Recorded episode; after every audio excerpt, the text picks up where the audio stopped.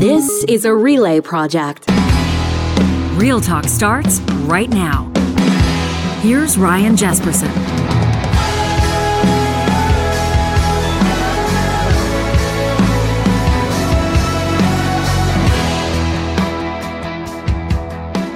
We welcome you to this edition of Real Talk on this Tuesday. It's going to be a short week. You feeling good about a short week, technical producer John Nix? I love a short week. I Nothing love a better. short week, pal. And by this time, one week from today, one week from now, we're going to know who will serve as Alberta's uh, next premier. Yeah. Uh, we're going to know who's going to form government for the next four years or so, we expect. Of course, this is the final kind of pedal to the metal, crunch time. Uh, at the Alberta election looms. And we've got you covered right here on Real Talk. An absolutely banging week to come. The next five episodes you're not going to want to miss.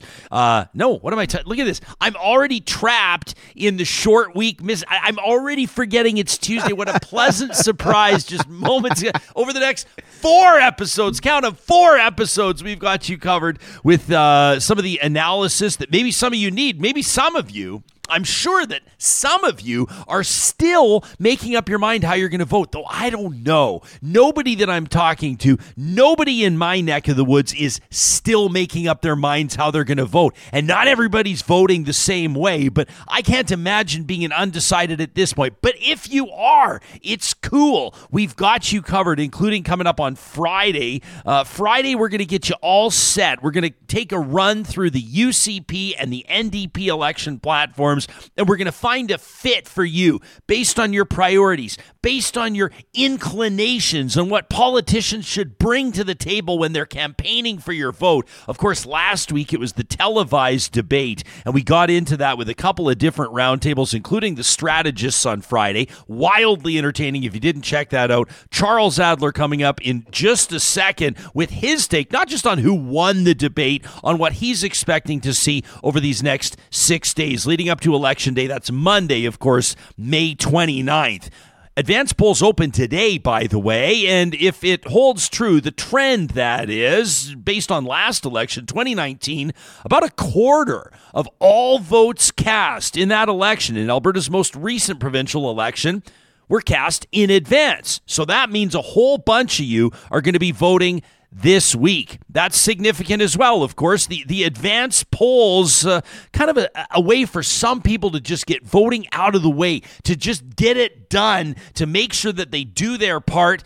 But I know that a lot of you are going to wait till next Monday because there's that kind of buzz, isn't there? There's that kind of excitement. There's nothing quite like Election Day, at least if you're nerds and geeks like us.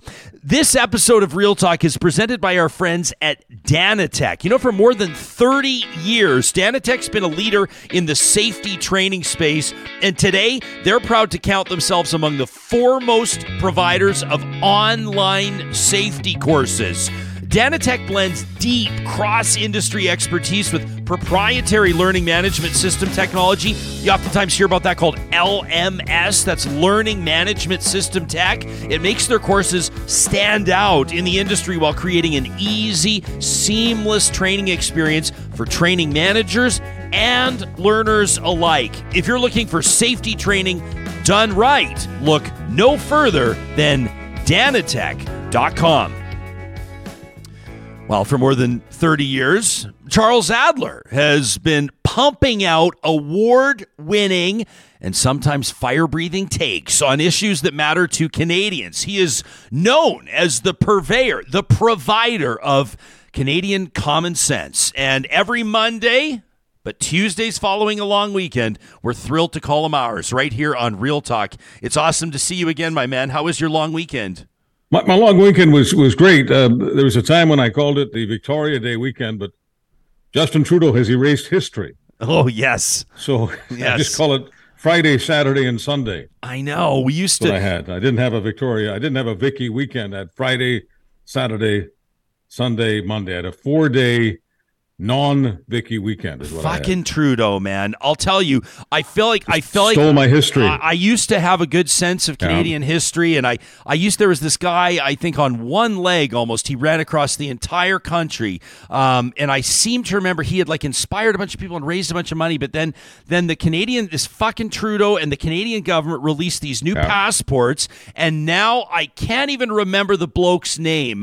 Uh, I, it's it really is unfortunate, Charles. Well, um, as you know, uh, Ryan, uh, we used to read the Lord's Prayer in school when we were kids. We no longer read the Lord's Prayer. There's no doubt that Trudeau had a hand in that. He hasn't just stolen history. He has stolen Christ. Okay, you're taking it to the next level. You know, somebody yeah, is going to print what, that on a flag. It. Well, that, taking it to the... Okay, just so everyone understands, because I know we've got a lot of fundamentalists and literalists and all that kind of stuff going on there. I'm trying to respect everyone, trying to be inclusive here. Okay. The reason I take things to the next level of absurdity is to point out the absurdity of what I'm talking about. So it's absurd to think that Justin Trudeau has stolen history. So, of course, I'm going to take it to the next level and say, oh, not only has he stolen history, he has stolen Christianity.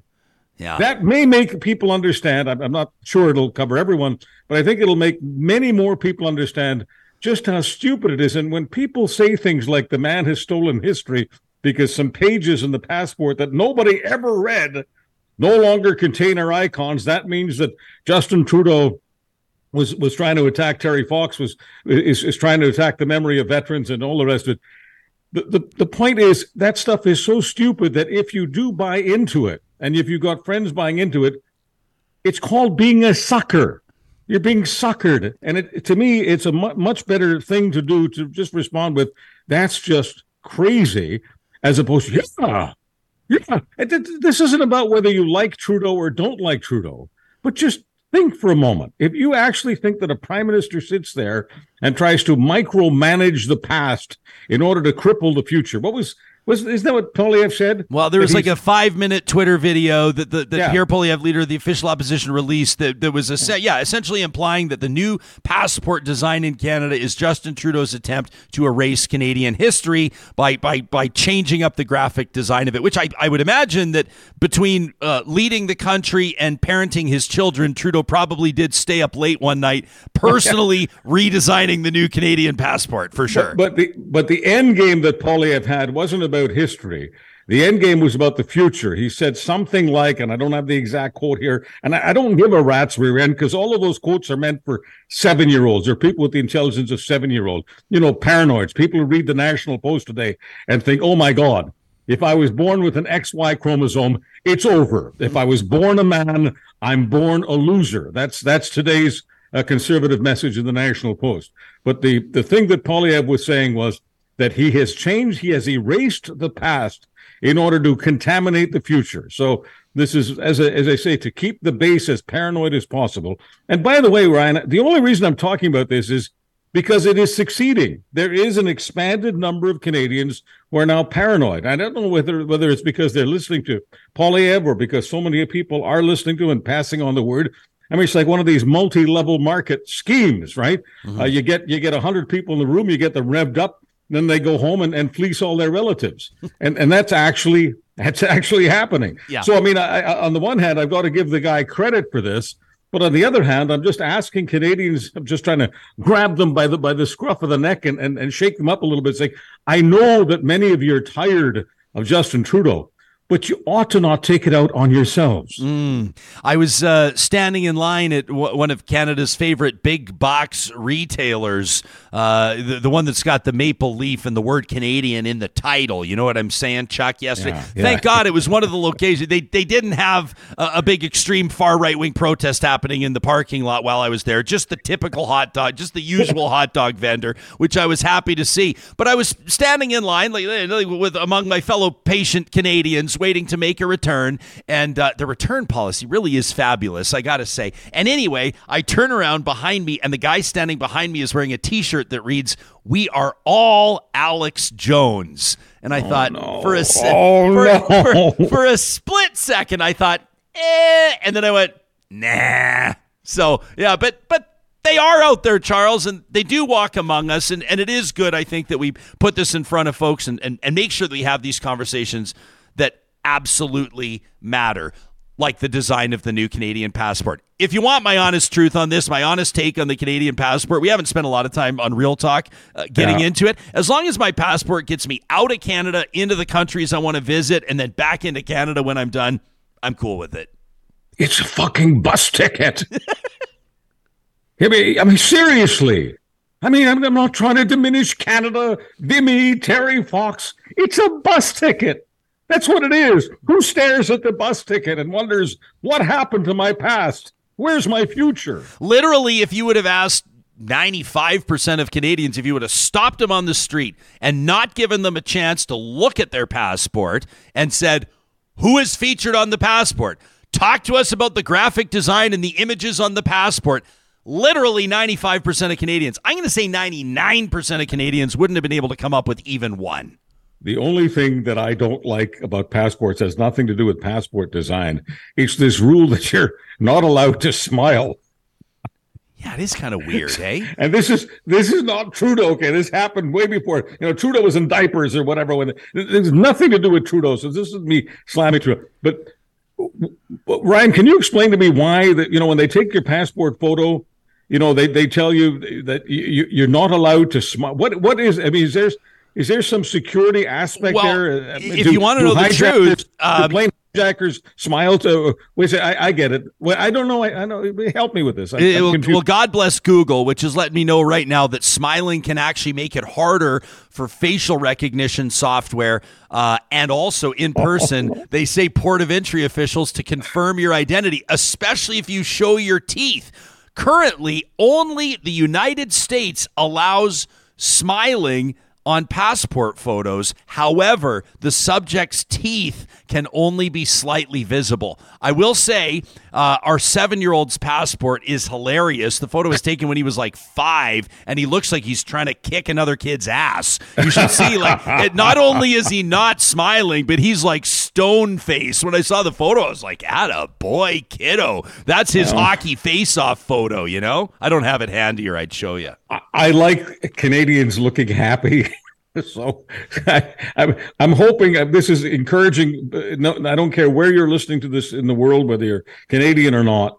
If you can come up with some kind of software to ensure that even smiling Canucks like us are not a national security or an international security threat, I'd really appreciate it. I think it would do something for the morale of the nation if we could allow Canadians to smile a little more. Yeah, I like this proposal. Now, people would never believe this, but you and I did not strategize ahead of time to wax no, on passports no, for fifteen do. minutes off the top. No, we're not Stephen Carter and Zain Velji. That's not what we do. We don't strategize ahead of time. No, There's we don't. Nothing we... spontaneous about that show. I don't know why anyone sponsors the show. No, I nobody don't know does. Why they get nobody does. On bucks. That's the point. Yeah, they it's, do have... it's, fake, it's fake strategy. Bunch of losers, bunch of fakes. Oh, my, my tongue is yes. in, my tongue is in my cheek. Reason my tongue is in my cheek is because our friend Stephen Carter, every time he comes on with Ryan, who is one of my saviors, there's my dad and Ryan. I'll get into that another time, or maybe later today if we have time. But the, the thing is, Stephen Carter is always ragging on Ryan, always ragging on him. And I thought I would take this opportunity to, you know, give him the my smiling finger. Oh, I sure appreciate that, Chuck. Uh, by the way, Mindy's letting us know in the live chat that now on the Canadian passport, you got to show your ears, too. Uh, I, I guess people have to put their hair up I now. Can't I wear my headphones? I didn't I know. My, oh, yeah. That's another stupid rule. Why can't I wear my headphones? I mean, people see me in these all the time. I wear these twenty-four seven. I'm Charles I freaking Adler. My headphones on. I'm Charles freaking Adler. Uh, Justin, we did... Trudeau is, Justin Trudeau is speaking to me in these things. Yeah, George Soros in the them. Other ear, right? George, uh, George Soros. Yeah. Hey, we did have a lot of fun with Steve. We didn't get to talk to Zain Velji on Friday because he's he's he's working he's uh, working Notley's campaign right now, obviously. But but Carter and Corey Hogan and Annalise Klingbeil joined me on Friday for a hilarious and, and actually really insightful look at at the uh, election debate, Rachel Notley versus Danielle Smith. And I think it's a split audience if you ask people who won that debate. I don't have to ask if you were watching it because I know you were. Uh, what's your assessment of it a few days later? Did you think? I mean, here's the biggest question. Did it move the needle on voter intention? Will it impact the outcome of the election? No, I, I don't. I don't think it moved the needle at all. But I was disappointed in the person I'm supporting. And now that you've told me that Zain Velji is, is running this show, I'm just going to attack uh, Zain Velji. Zain, where, where did Zain? Where did you get the idea that it would not be a good idea for Rachel Notley to look Danielle Smith in the eye and say, "There you go again, you serial liar. You lie frequently. You lie casually." And it's the thing that makes you buzz the most. You love lying. You lie every thirty seconds. And I'm being generous. I'm not even counting the lies that are simply things that you say that are completely out of context. Out and out lie. You lie about the power bills that will be coming to this province in a Notley regime. You talk about uh, net zero as if it's something that is going to cost us billions and billions of dollars every, every day. You lie about the jobs lost. There was a net gain of forty thousand jobs under my administration. You can't stop lying. And I think it's time for Albertans to hire someone who is comfortable with the truth. Now, I'm not suggesting that Rachel Notley has my personality and that she could say it precisely that way. But at some point, I was hoping in the, in the debate that she would confront Danielle Smith with Danielle Smith's fundamental problem. She's a pathological serial liar. Is that limited to Danielle? I'm not giving her a pass, or is this just like a huge problem in politics? Because it's not just the Alberta election debate where after, I mean, I should show you all the D Ms. We we honestly had political commentators lining up to join us, yeah. which I'm super grateful for, to join, join us on Real Talk this week saying, hey, we'll do a fact check. Like, we'd love to go through some of the numbers. We'd love to take that on. We'd love to circle back. We're going to be doing that on Friday to a certain degree because, you know, the people deserve it, Charles, but that's kind of the way that politics are these days. People play fast and loose with the facts, and these debates move so fast that if a candidate really is fighting for those sound bites like we talked about last Thursday on the show, then they almost don't have time to circle back and fact check their opponents. It, it, I don't know. It's one of the great tragedies uh, but, but, of debates but, but, these but days. Rachel Notley is in the room with her while she's lying about Rachel Notley's record unemployment. Rachel Notley's in the room with her when she's lying about what would happen to power. I'm talking about, I'm talking about power bills specifically. Uh, Rachel Notley's in the room with her when Danielle Smith is doing that smiley bingo caller, right? The, the, kind of like the, the smiling Fox News person. Uh, that that's what she was coming across as, except the, except the, all of the Fox News people are blonde. But put that aside, uh, she she's doing that happy talk routine about how surgical wait times, okay, something that actually matters. Surgical wait times under Danielle Smith's administration have been dropping, and and and, and time spent in the emergency. Last night in in, in Red Deer, I checked this. I do a little bit of show prep before I come on. Okay, made a phone call in Red Deer. Emergencies. We're at fifteen hours, okay? So if you take your kid into the Emerge in Red Deer, you're literally waiting for fifteen hours. So how dare this serial liar uh, look Albertans in the eye and say, wait times in the Emerge going down. I, I realize that everybody tells fibs and and whoppers and, and trims a little bit. I, I get that. There's spin. But Danielle Smith lies at Trumpian levels, okay? Yes, all the American politicians lie. But nobody lies as easily and casually and frequently as Donald Trump. And Danielle Smith is now the Donald Trump of Alberta. And here's the, my, my problem with this nationally. If this works for her, it will encourage more and more politicians to lie. And the ones who don't lie casually and easily and frequently are the ones who will be perceived as losers. Ah, it's exactly. It's the nice guys finish last thing, and it's happening in politics, right? I mean, Plain Power here says, you know, the moderators should have called out the lies. They got to be a referee, not some sort of midnight T V sales spot. I will say, having been in that position before, it's impossible to host a debate and act as fact checker. No. But if some of the best primetime sports shows can have fact checkers on their rosters, I think that a lot of the debates should as well. There was an interesting exchange back and forth, and uh, this was one I wanted to put in front of you, uh, Chuck. This is a scene from the uh, leaders' televised debate. This went down, of course, last Thursday. I know you're keen on fighting. You want to fight with Ottawa. You want to fight with the media. You want to fight, frankly, with your former self. Um, it's actually quite exhausting. Here's what I need Albertans to know. I will always stand up for Alberta. I will always stand up for the interests of Albertans. I did that when I was Premier. I made sure we got a pipeline to Tidewater, the first one in fifty years.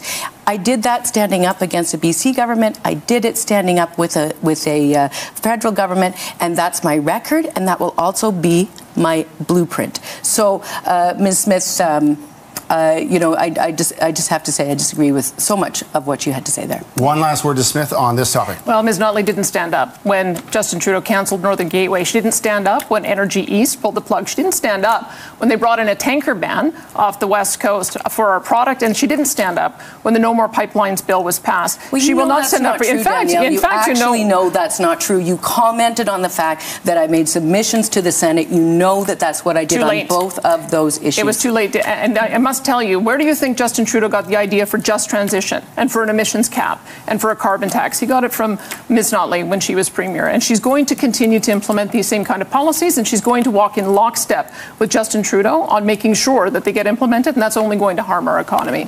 So there you go. I mean, the Justin Trudeau Jagmeet Singh thing again. Ryan, right? every, everything Danielle Smith just said, everything that the, the, the, carbon, the carbon tax originated with Justin Trudeau. The carbon tax originated with conservative think tanks. That's where the carbon tax originated. And I could go, I could go into the litany of all the rest there. Every, literally everything Danielle Smith said was horseshit. Everything. I think most Albertans know that conservatives were the first ones to put a price on carbon provincially as well, but but I don't know. And sometimes I, I, I do recognize the importance of these reminders that we have on the show, because obviously facts do matter. Chuck, we're six days out from this election. What are you expecting to see? You've got to be, I would say, for for you're an honorary Albertan, Uh, to say the least. You don't currently have an Alberta address as home, but would you say you're probably watching the Alberta election more closely than any yeah. soda? I don't even like calling you a non-Albertan, but you know what I'm saying. Someone I'm an residing, call me an expat. An call expat. An expat. An expat yeah, you know, what, what yeah. are you keeping an eye on? What are the storylines over the next six days? The major story here, going back to what we were talking about just a few moments ago, is if someone can get away with this amount of lying, what is the impact on other politicians in Canada and people who want to go into politics in Canada? Will this encourage people who are serial deceivers getting into politics? Because once again, they will be seen as the winners. In other words, the election, you know, may, if, if, if Danielle Smith wins, whether it's a narrow victory or a broader victory, but if the Danielle Smith U C P win, it will have a huge impact on politics in this country, just as the Trump victory in two thousand sixteen had a huge impact on politics in the United States. And it'll also have an impact on media. Media that wants to tell the truth, and media pundits who want to tell the truth, media pundits who want to do fact-checking, will be seen as the media pundits of yesterday, right? The the bingo the bingo callers who, who throw softball questions at the Danielle Smiths, just like the bingo callers who for years threw softballs at Donald Trump, they got bigger ratings. And you'll you'll have more and more pundits attacking people like you and me and Stephen Carter and others. We're the bad guys. We're the bad guys for challenging the liars. That's the reason. I mean, outside of the fact that a, a great piece of real estate in my heart is owned by Albertans, because Albertans gave me the best breaks ever. So that's one of the reasons why sentimentally I'm, but from an intellectual perspective going forward, that's what interests me the most. Alberta is a, is, is a, is a canary in the coal mine right now. And if the canary dies next week, a great big piece of Canada dies. And no, this isn't another one of these ridiculous attacks on Justin Trudeau. And I'm not trying to attack the people of Alberta. I'm asking people to pay attention. And specifically, I am pleading with people under the age of fifty to please vote. Because if everyone under the age of fifty voted in the same percentages that people over fifty vote, Danielle Smith would become just another politician on the ash heap of history. What's one way, uh, before we thank you for your time, Chuck, you, you talk about how a, a U C P win will change the political landscape in Canada. And and I think that you're right.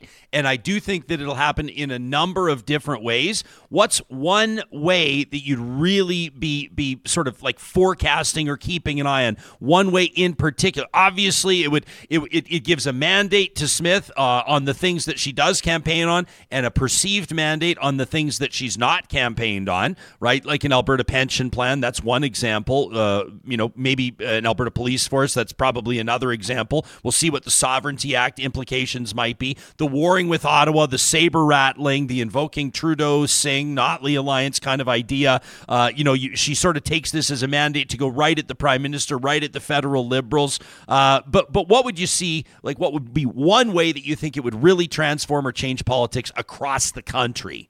Well, I think culturally, more and more politicians like Danielle Smith will just kind of give the wink, wink uh, to the hate preachers and to the Take Back Alberta types, uh, to the people who want to change the textbooks in schools, remove books, burn books.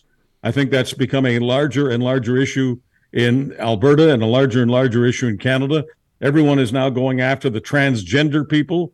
Uh, they are now the coal mine in the new kind of bigotry, the new kind of hatred, and I'd even say the, the new kind of fascism. Let me just tell you something. As someone who has, has descended from people who got stigmatized and obliterated, okay, all people in situations like this, in this case it's the transgenders, they become the canary in the coal mine. People want to jump on this anti-transgender bandwagon. At some point, they're coming for you. We know about the The, the the piece of prose from, from years ago. You know, first they came for the Jews and all of that. I don't want to repeat the entire piece. You can just you can just Google it. The point is that pastor, and he was a Christian pastor, at some point when they came for him, at some point they figured out that the bad guys want to come for everyone. So I think that's a huge impact uh, here. I think that this will give the green light to more and more bigots uh, to go after transgender people and other people. That's where we're going in this country. For years, we said it's only happening in the States. For years, people like me said, if it's happening in America, it'll happen in Canada within five to ten years. I'm not trying to fearmonger. I love the people of Alberta. I love the people of Canada. I'm simply trying to encourage you to look at the big picture here.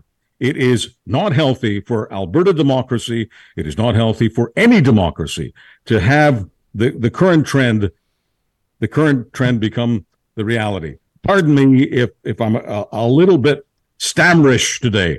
I'm, I'm being stammerish today because it is so difficult for me to bring these words from my heart to the microphone. I hate, hate having to talk about this.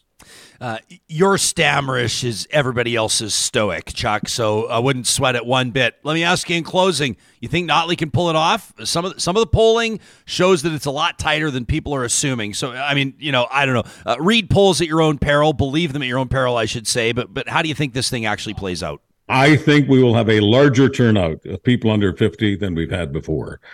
I think, uh, I think they will get the message, and I think there is a chance that uh, Notley puts the ball over the line. If she doesn't, it'll be a very, very tight minority. It'll be very difficult for, for Danielle Smith to govern. It'll be very difficult for her to stay on as leader. But the, the, the point is, and this has to be stressed over and over again, tell everyone you know under the age of fifty to vote, vote, vote. Voting is the only way to save democracy. And democracy is on the ballot next week. As a matter of fact, let's just point out, advanced polling begins today. Democracy's on the ballot right now in the beautiful province of Alberta. Love it, Chuck. Charles Adler, you can catch him here, the first episode of every single week. And the good news, if you love this guy as much as we do, you can get even more Adler through the week. Check out his Twitter at Charles Adler for details on that. Our heartfelt congratulations. It's great to see so many people want to hear more and more of your takes, Chuck. We'll talk to you again on Election Day. That'll be Monday, May twenty-ninth, right here on Real Talk. Thank you. All right, my man. Coming up in just a second, we're going to check in with uh, Michael Solberg and Leah Ward. We'll get two different takes on how this campaign is looking from for the N D P, for the U C P over this final week. I saw somebody here on our live chat. Man, the live chat is just humming this morning. It's awesome to see you all out on this Tuesday. Uh, one of you, I think it was Tracy, said, who was it on Twitter that like that fact-checked that entire Alberta election debate, found like thirty-two lies in just one hour? Uh, you're looking for Andrew Friesen.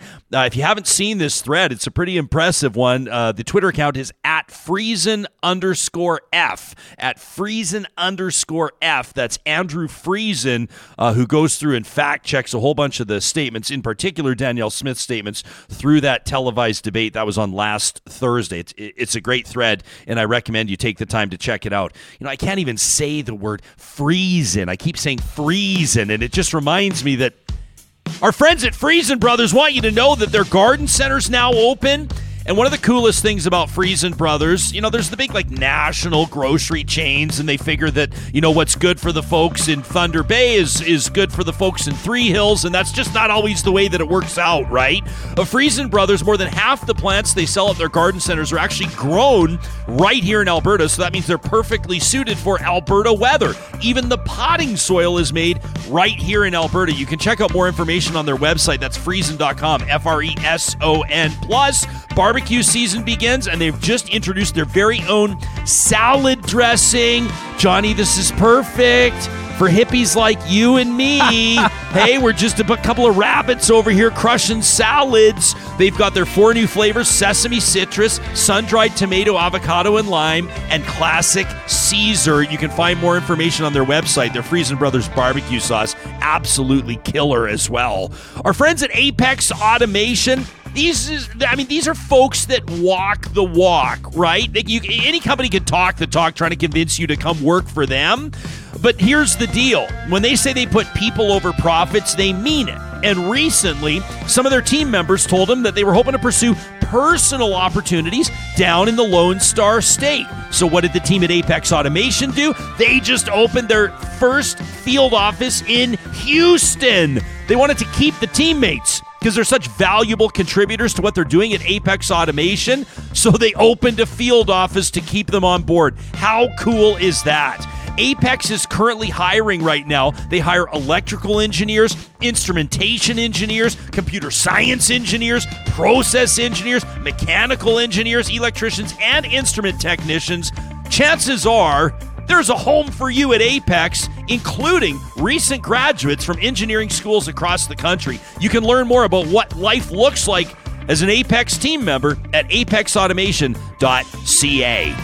Man, this week is looking absolutely beautiful forecast-wise across Western Canada. What a perfect time to check out some of the summer feature blizzards at the Dairy Queens of Northwest Edmonton and Sherwood Park. That includes some of the returning favorites like the cotton candy blizzard treat. The caramel fudge cheesecake blizzard treat is one that everybody's talking about. But my personal recommendation for you this week at the Dairy Queens in Palisades, Nemeo, Newcastle, Westmount, and Baseline Road is the Reese's Caramel Pretzel Blizzard Treat. This one will absolutely blow your mind. Johnny, I say this with first-hand experience. Oh, I know. You're going to want to crush this blizzard before you crush your signature stack burger from a Dairy Queen at Northwest Edmonton and Sherwood Park.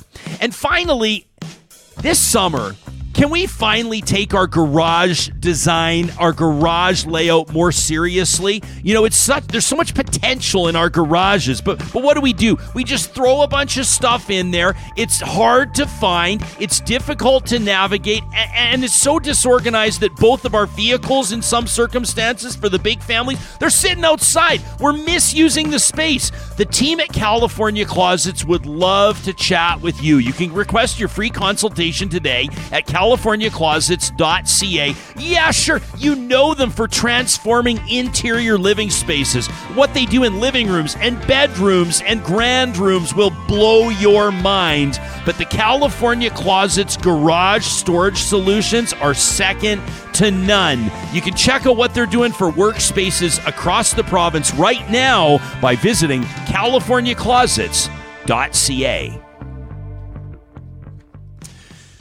Well, we want to get, of course, different perspectives on issues that matter most. I mean, otherwise, what's the point of a talk show, right? And these next two guests, well, they know a thing or two about politics across the country at provincial and federal levels. With six days to go until Election Day right here in Alberta, it's a real pleasure to welcome Michael Solberg and Leah Ward to the show. Michael Solberg is a former uh, staffer for Prime Minister Stephen Harper. He's a partner at New West Public Affairs. Leah Ward is a was a senior advisor to Rachel Notley during her term as premier, also serving as director of comms to both Notley and the N D P caucus. She's now vice president at Wellington Advocacy. A wonderful morning to the both of you. I hope that you had a great May-long weekend. Uh, Michael, what's one of the storylines that you're keeping an eye on six days out from the election? We can find a whole bunch of different polling numbers. We can find a whole bunch of different areas to place our focus. What's something that's grabbing yours?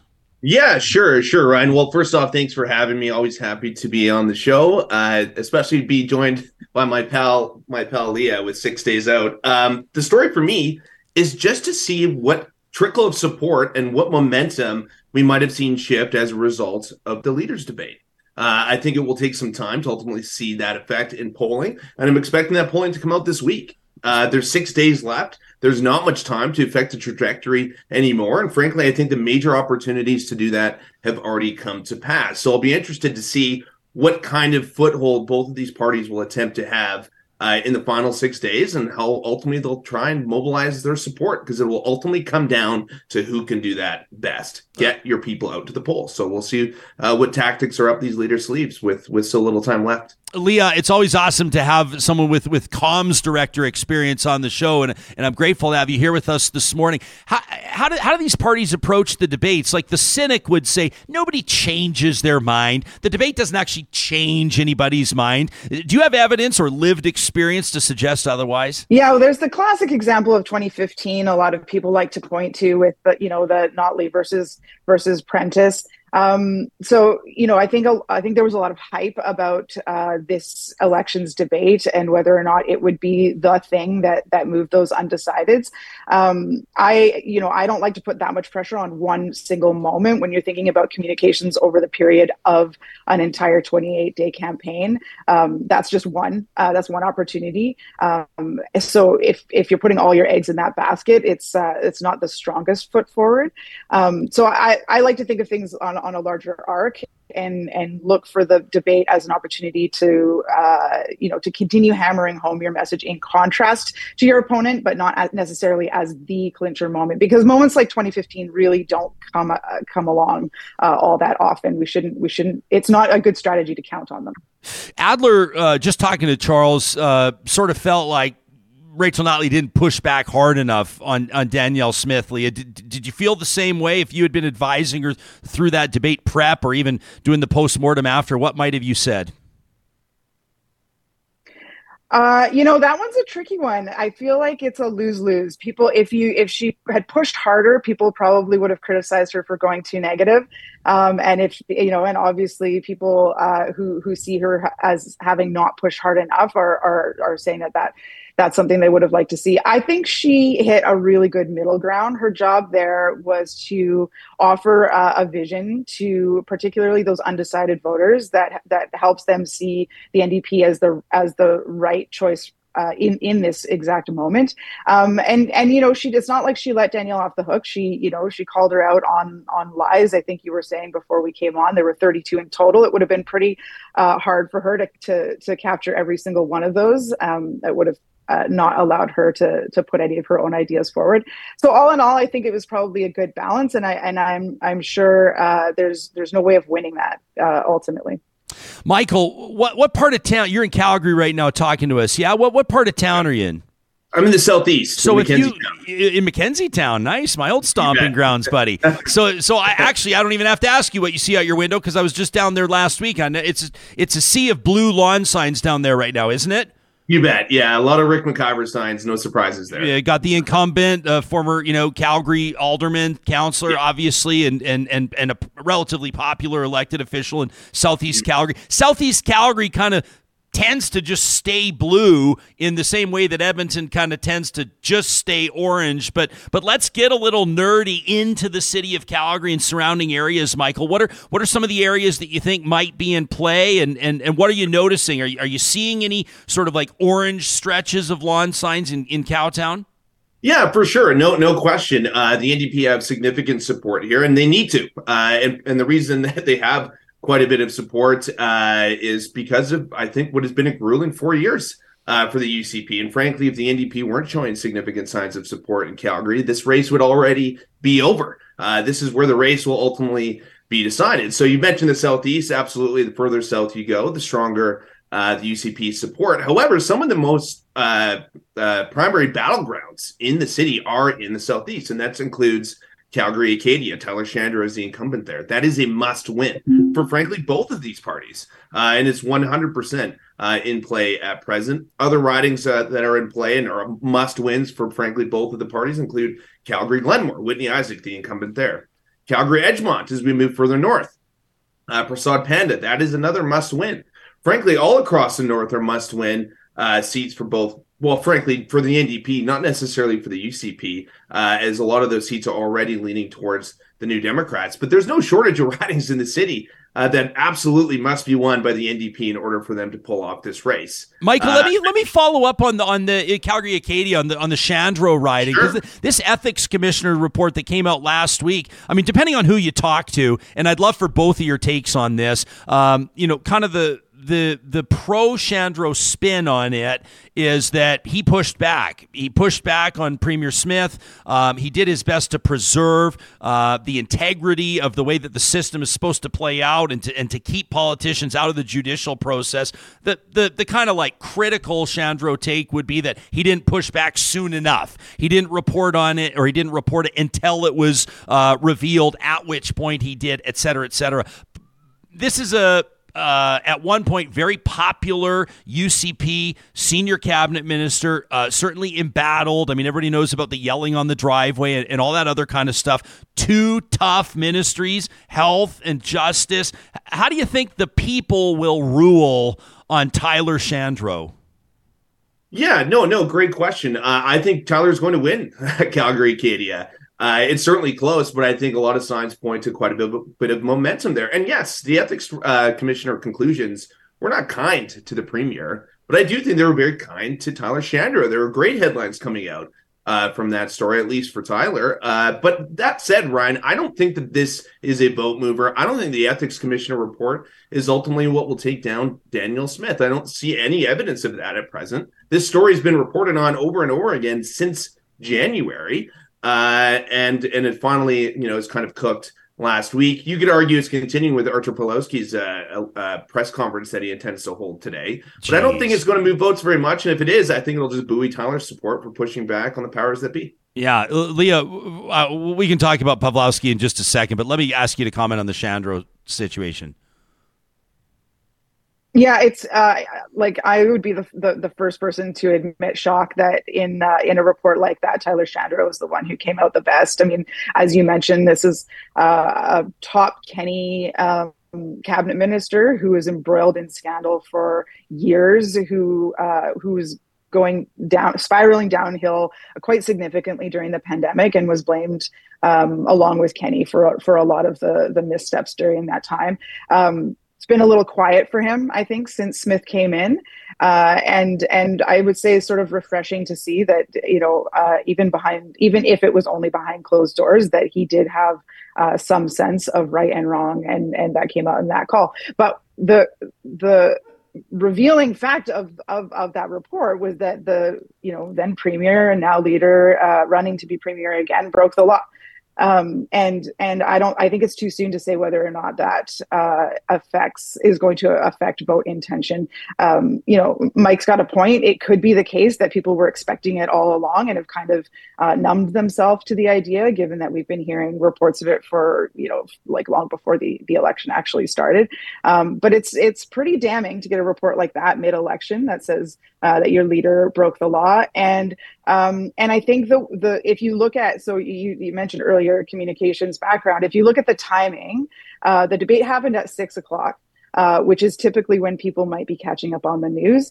Um, and so I don't think that people's, the way that folks digested the debate would necessarily take into account the news uh, of of the ethics commissioner's findings. And as we see uh, reports, uh, continued media coverage uh, sort of trickle out over the days since the debate, I think that there's more of a chance that that starts to actually penetrate and, and affect people's uh, uh, feelings about Danielle. So uh, I, I'm sure that both of you could could kind of like see my like uh, when Michael reminded us that that Artur Pawlowski is holding a press conference today, because uh, quite frankly, the less I talk about this guy, the better. But but he has kind of wound up as somewhat of a ish relevant player through this election campaign, if if we're being honest, to remind people this is the guy uh, that was facing charges relating to that border blockade in Coots. He was recently found guilty, by the way, and uh, this is the guy that had eleven minutes on the phone with Danielle Smith uh, when she was premier. I don't even know what this is on his Twitter page, but it's the first campaign poster that I've ever seen where someone's reminding everyone in the headline that they're unvaccinated. He's asking that we rehire a non-jabbed Artur Pawlowski. I don't even know what this is. Leader of the Solidarity Movement of Alberta. Obviously, I'm having a little bit of fun with it. Both of you shaking your heads equally, which says a lot. Uh, but Michael, uh, based on your leanings and, and your allegiances, you've got a little bit more to lose here.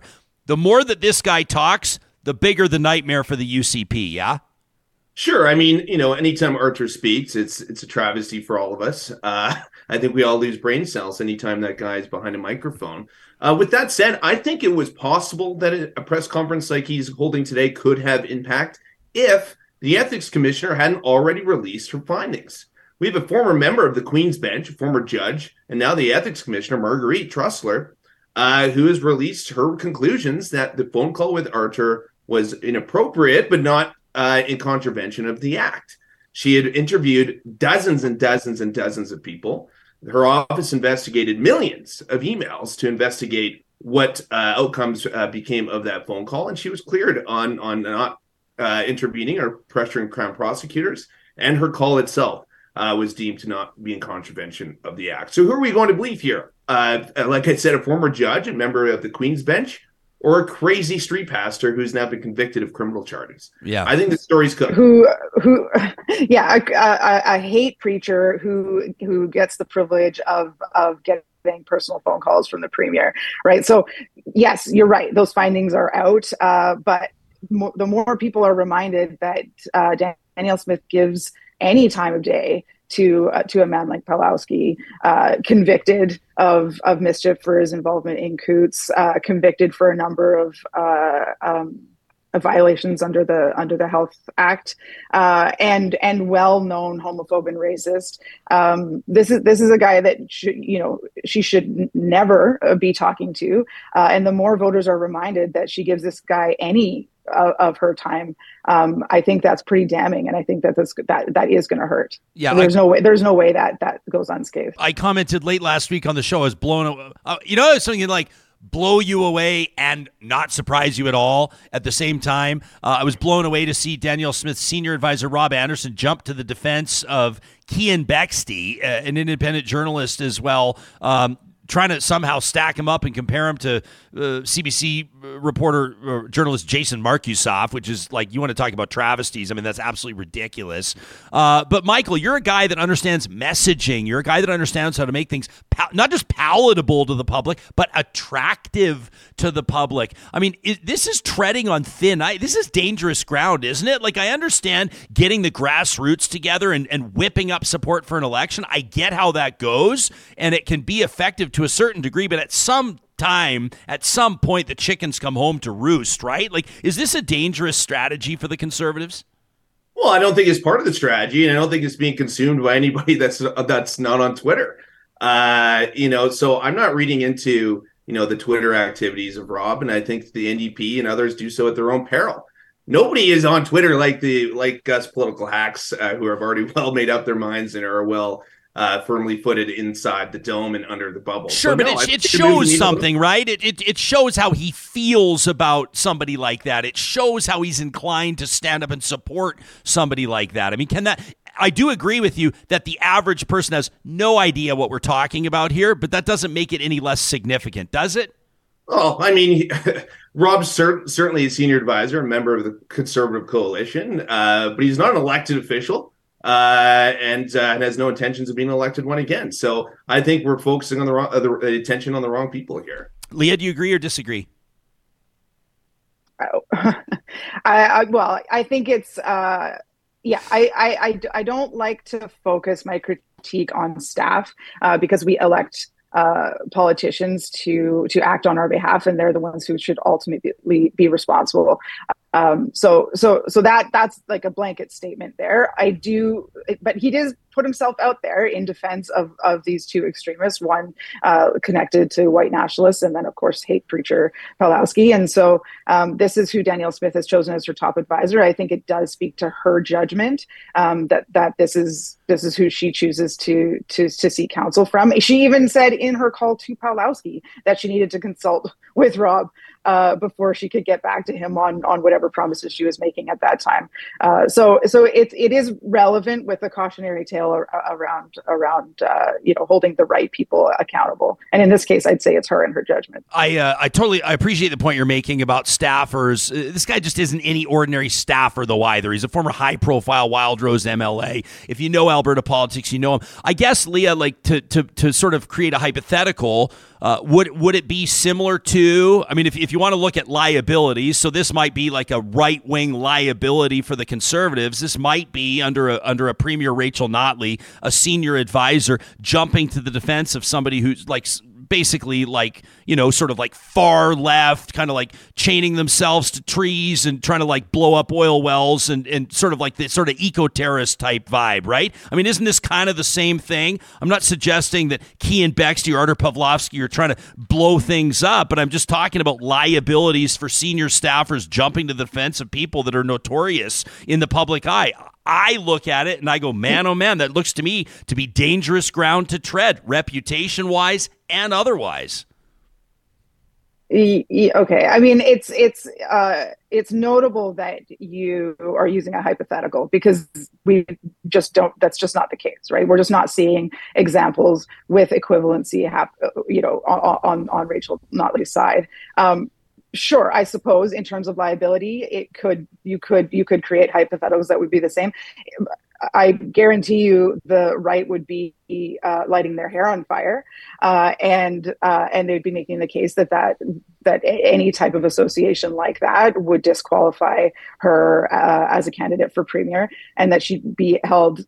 Uh, or should be scrutinized heavily by the right in in in sort of a very uh, opposite way that we see the right behaving to, towards the individuals that that we're discussing right now. So I don't know. I hate hypotheticals, and there isn't an equivalency, and I don't think uh, both sidesing on this uh, does justice to the the the type of um, vitriol coming from from the characters uh that you know I just I I don't even want to repeat their names, but Fair. um yeah I don't I don't love the equivalencies. Liability, sure. Let's talk about accountability.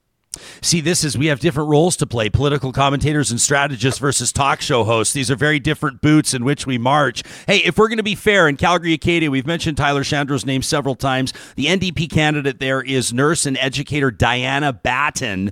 Uh, so she's going to be running that campaign, is running that campaign, obviously, in Calgary, Acadia. Michael, what are the, what are the issues that are going to sway voters in Calgary? Let's get specific into Calgary. What are some of the issues? Like you talk about the Conservatives trying to sort of preserve that stronghold that they've had in that city. I mean, some of the great Conservative leaders in Canada have come out of Calgary. What are the issues that are going to resonate with voters? What's specific to Calgary this election? Yeah, sure. No, I think the election in Calgary will be decided on the economy, on how the parties promise to address things like inflation, like affordability, like the cost of living crisis that so many of us have been feeling for, for months and years now. And I think these are issues uh, that the U C P lead on, especially if you add into that bucket issues like addressing safety on public transit, uh, which has become a, a an epidemic in major cities across the country. I think the U C P have had the stronger message on that front as well. Uh, and also it comes down to, you know, what investments are they making, or are these leaders uh, promising to make in Calgary's downtown revitalization and its infrastructure? I think the Calgary Arena deal, for example, was a major piece of public policy that the U C P put forward just before the writ dropped. And I think the U C P are leading on all of these issues. And I think that that's why the polls are showing leads for the U C P in Calgary. And I don't think the N D P did enough to change and sway the momentum uh, on debate night. They spent a long time and a lot of effort making this election about uh, accountability and trust and leadership. And instead, we're met with Danielle Smith on debate night, showing po- showing poise, uh, calm, assertiveness, uh, a positive forward-looking vision, and oozed competency. Uh, so I think that their strategy has been uh, backfiring on them for a couple of weeks now. Now they only have six days to pivot to broader issues, uh, which they failed to really speak about for the previous three weeks. Leah, what do you think about what Michael's take is? Well, he's not wrong. Danielle Smith is a very good performer. She's a very good television personality, and she performed well that night. It doesn't take away from the two decades of advocacy for privatizing, for, you know, her belief in privatizing uh, healthcare. Uh, it doesn't take away uh, the the um, instability she created with her Sovereignty Act. Who knows where that's going to pop up, up again? It doesn't take away from from voters' fears of what she's going to do with pensions after the election, which she really doesn't want to talk about during the election. And she certainly didn't mention that night while she was performing so well. So yeah, sure, she she is a great performer. I'll I'll I'll I'll, I'll give them that. That that's that's for sure. Um, one one night doesn't erase decades of uh, of advocacy on issues that are antithetical to the belief systems of most Albertans. And I will say, if we want to talk, I love that you keep bringing up Calgary Acadia, because uh, if we want to look at uh, long weekend activities, we saw Diana Batten and Rachel Notley pull a thousand people out to a rally in Calgary Acadia. Um, not unremarkable. This is, as as we've noted, uh, um, a weather vane riding, um, a key, you know, battleground Calgary, battleground Calgary Acadia. This is a really important part of the city, and and and if you want to look at momentum, all signs indicate momentum moving in, in the N D P's direction, despite what uh, what we might be seeing in polling, which, you know, for all intents and purposes, is neck and neck. Michael, I, I'm sure if you're like me, you're part of like all these political geek group chats, and we all like chatter. Everybody thinks they're the expert. Everybody's got the inside scoop. Everybody's got the, you know, and everybody, I will say the one common thread is everybody's going, this get out the vote is going to be more significant maybe in this election than, than maybe, I don't know. I mean, we're being dramatic here, maybe than any other in Alberta's history, but let's talk about get out the vote. Yeah, sure. No, it's absolutely crucial in any election, but especially in ones that are this close. Uh, there's six, seven, eight ridings, perhaps more, in Calgary that I believe will be decided at two hundred votes or less. Uh, that shows how important the get out the vote effort will be. Uh, this could come down to hundreds of votes across the city in deciding who forms the next government. Uh, and I think it's important to go and mobilize that support and make sure that they are going out to the polls on election day. And I think this, frankly, is where the N D P have the advantage. Their vote is definitely more motivated than the U C P's. Uh, the U C P need to do a lot to convince people, I think, who intend to vote for them to actually go out and do that. Uh, so I think that that's where this will be decided on, is GoTV. It typically is, but it will so more than ever in a race that is going to be this close. Michael, why do you, let me ask you a quick follow-up before we go to Lee. I'll come to you in just two seconds, I promise. But Mike, why do you think it is, Michael, that, that the N D P's vote, uh, their base is more motivated? Is it the, is it the Conservatives taking it for granted, assuming they've won, assuming that, you know, they're up two goals with two minutes left? What is it? No, I think the N D P, and frankly past Danielle Smith, uh, hasn't done any favors to present-day Danielle Smith as well. And some of the comments that she's made in the past, I think, have turned off some people who otherwise vote Conservative. And the N D P have certainly smelled blood in the water on that, and have gone to great effort to try and court some of these reluctant U C P voters. But a reluctant U C P voter may not go and ultimately cast their ballot for Rachel Notley, but they may not do the same for, for Danielle Smith either. And Danielle Smith needs them to. Uh, so I think that they need to go out and pull those people who are a little bit tired of what's been going on, but otherwise support the party, and make sure they get to the polls. If they don't, uh, the N D P could uh, find their way to victory, uh, buoyed on that alone. Leah? Oh, yeah. The, uh, the confounding factor in this campaign is really the the sort of stubborn, immovable chunk of undecided voters that keeps showing up in, in polling. And I think both parties will be Uh, you know, taking their best run at that group of people in this final week.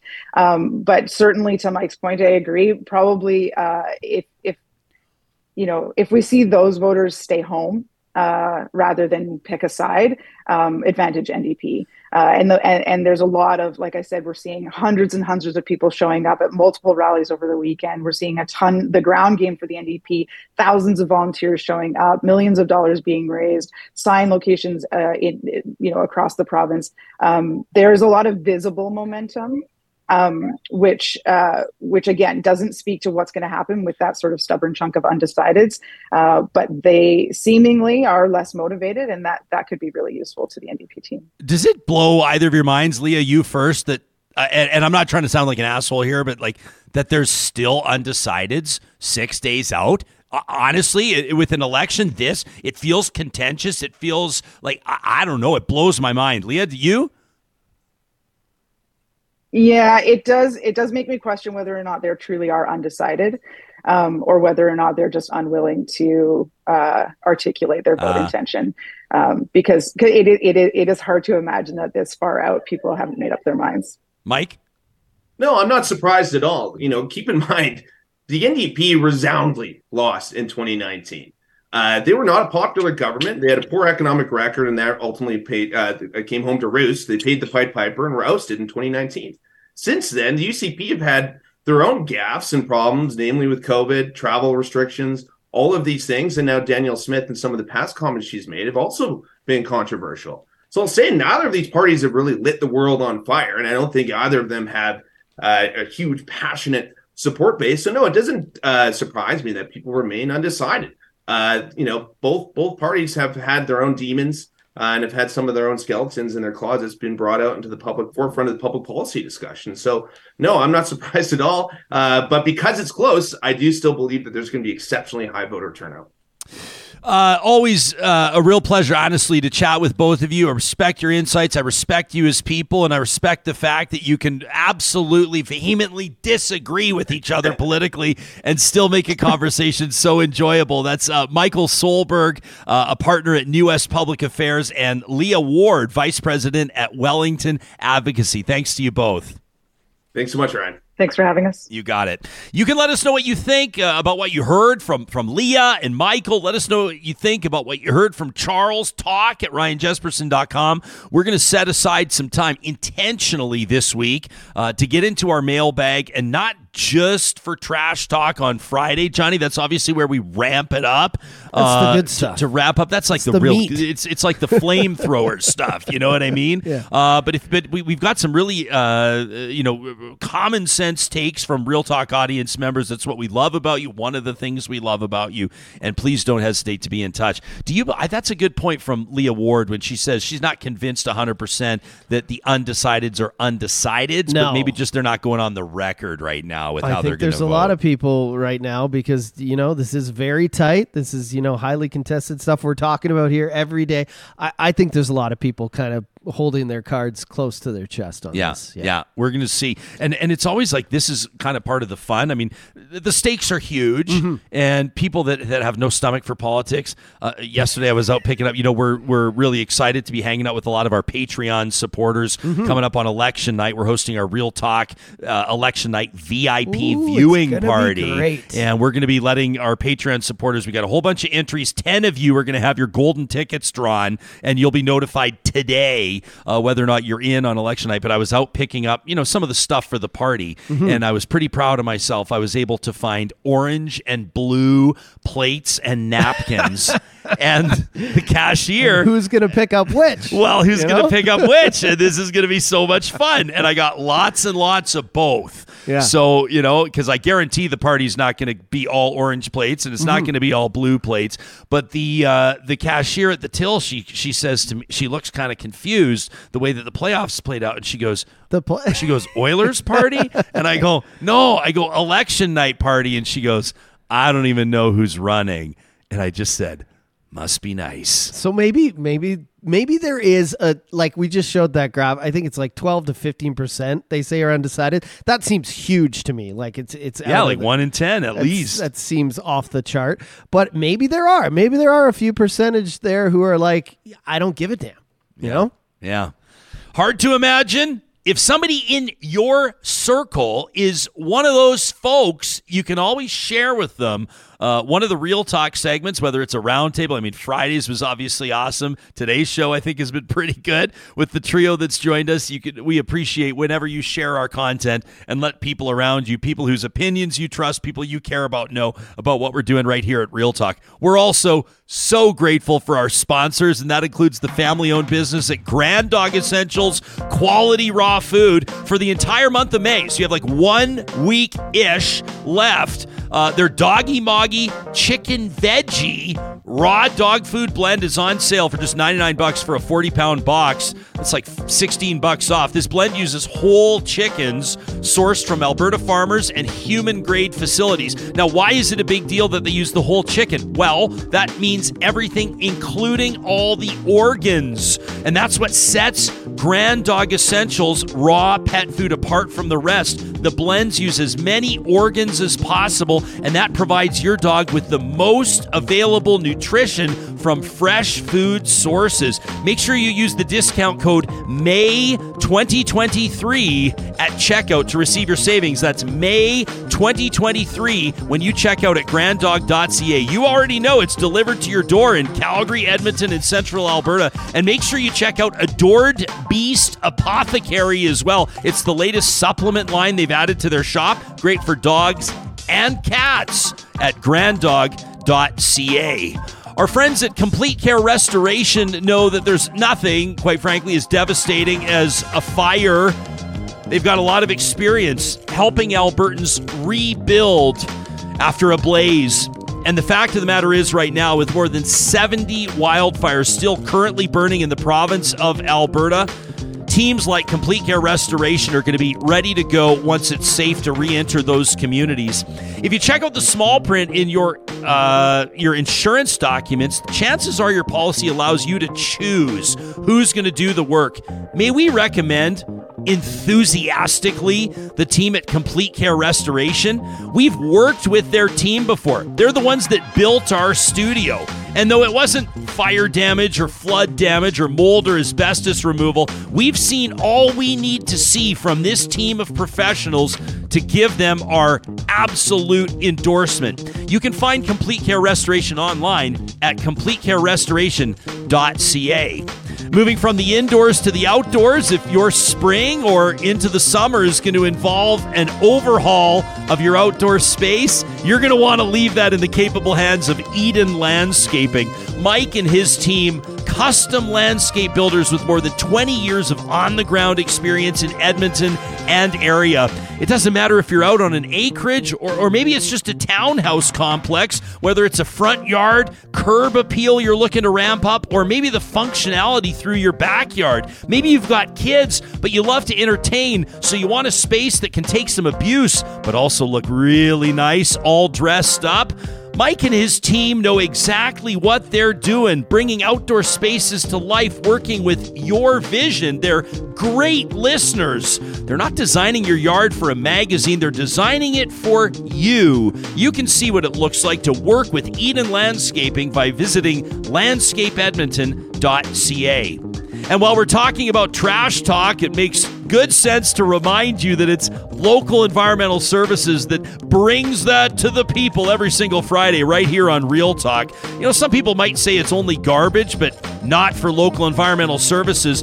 They believe that communities deserve better. Better service, better prices, and more support for local causes. If you're a decision maker in Edmonton and area, Whitecourt area, or into Saskatchewan, in particular right around Regina, you're going to want to look to Local Environmental Services for a quote on front load or roll-off bins, recycling, vacuum truck services, landfill operations. This is the team that gets it. A real human answers the phone when you call. You can request a quote today online. Make it easy at local environmental dot c a. By the way, I noticed that somebody, uh, a couple of times, different times, Doug Griffith's name popped up mm-hmm. in the chat, yeah, in our live that. chat. He's the former Minister of Municipal Affairs. He mm-hmm. he, he was at the helm uh, coming up on ten years ago. I guess it was probably, what was it, twenty thirteen, the floods. Yeah, ten years ago, mm-hmm. when a lot of southern and central Alberta was underwater, and, and what a job that was. Over the weekend, Um, he he really caused a stir. I think he or at least made an impact by endorsing, this is a former progressive conservative uh, cabinet minister, two N D P candidates. Wow. Uh, joining Thomas Lukaszek is another former cabinet minister who did the same. Uh, if you subscribe to our email that goes out weekly, and it's easy to do, scroll to the bottom of our homepage at ryan jespersen dot com. Uh, you already know this, but I wanted to let the audience know that uh, former cabinet minister Griffiths will be joining us Thursday morning uh, to let us know what prompted him to put his neck out there like that. I would imagine that it's not without consequence. I'd imagine there's some blowback. We'll ask him when he joins us. That's coming up on Thursday's Real Talk. You know, the first episode of every week, thanks to our friends at Kuby Renewable Energy. You can get your free solar quote today at kuby energy dot c a. We, we focus on a story that absolutely makes our day. Sometimes it makes our week. And this is one of those. We call it Positive Reflections.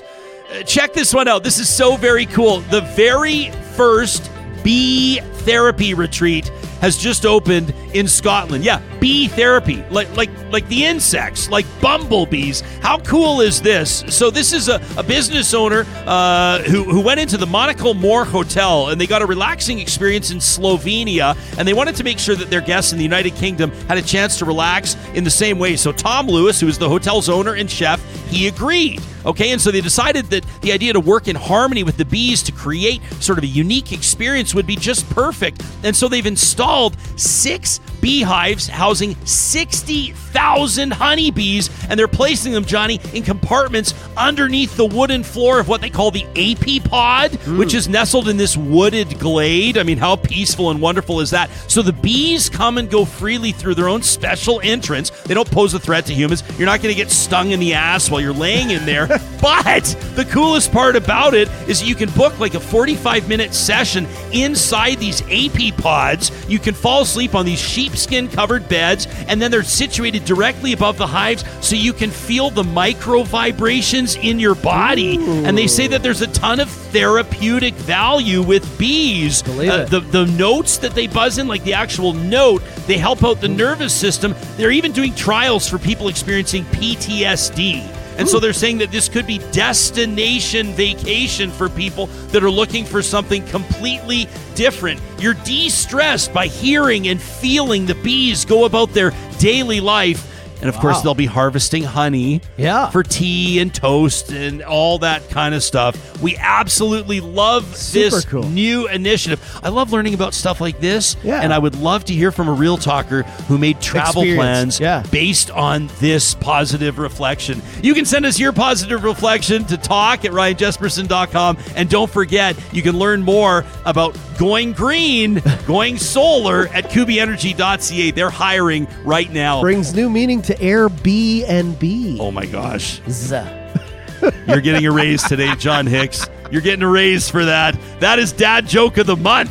That's amazing. Coming up tomorrow, Kyle Bertain's going to join us. He's a freelancer that's been doing amazing work covering the wildfires across Alberta. We'll pick his brain. Doug Griffiths on Thursday. Plus, how have these wildfires changed the election campaign? Alberta Green Party leader Jordan Wilkie will join us. And on Friday, we're going to get you set for Election Day with kind of a, well...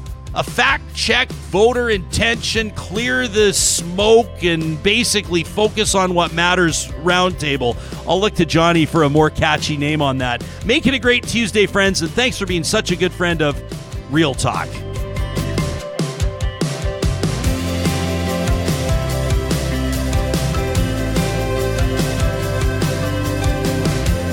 Real Talk is hosted by Ryan Jespersen, executive producer Josh Dunford, technical producer John Hicks, general manager Katie Cook-Chivers, account coordinator Lawrence Derlego, human resources Lena Shepard, website design Mike Johnston, voiceover by me, Carrie Skelton.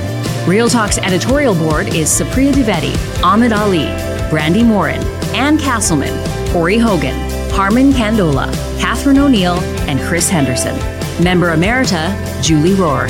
Real Talk is recorded in Edmonton, Alberta, on Treaty six territory, the traditional and ancestral territory of the Cree, Dene, Blackfoot, Soto, and Nakota Sioux, home to the Métis settlements and the Métis Nation of Alberta. Real Talk is a relay project. For more, check out ryan jespersen dot com.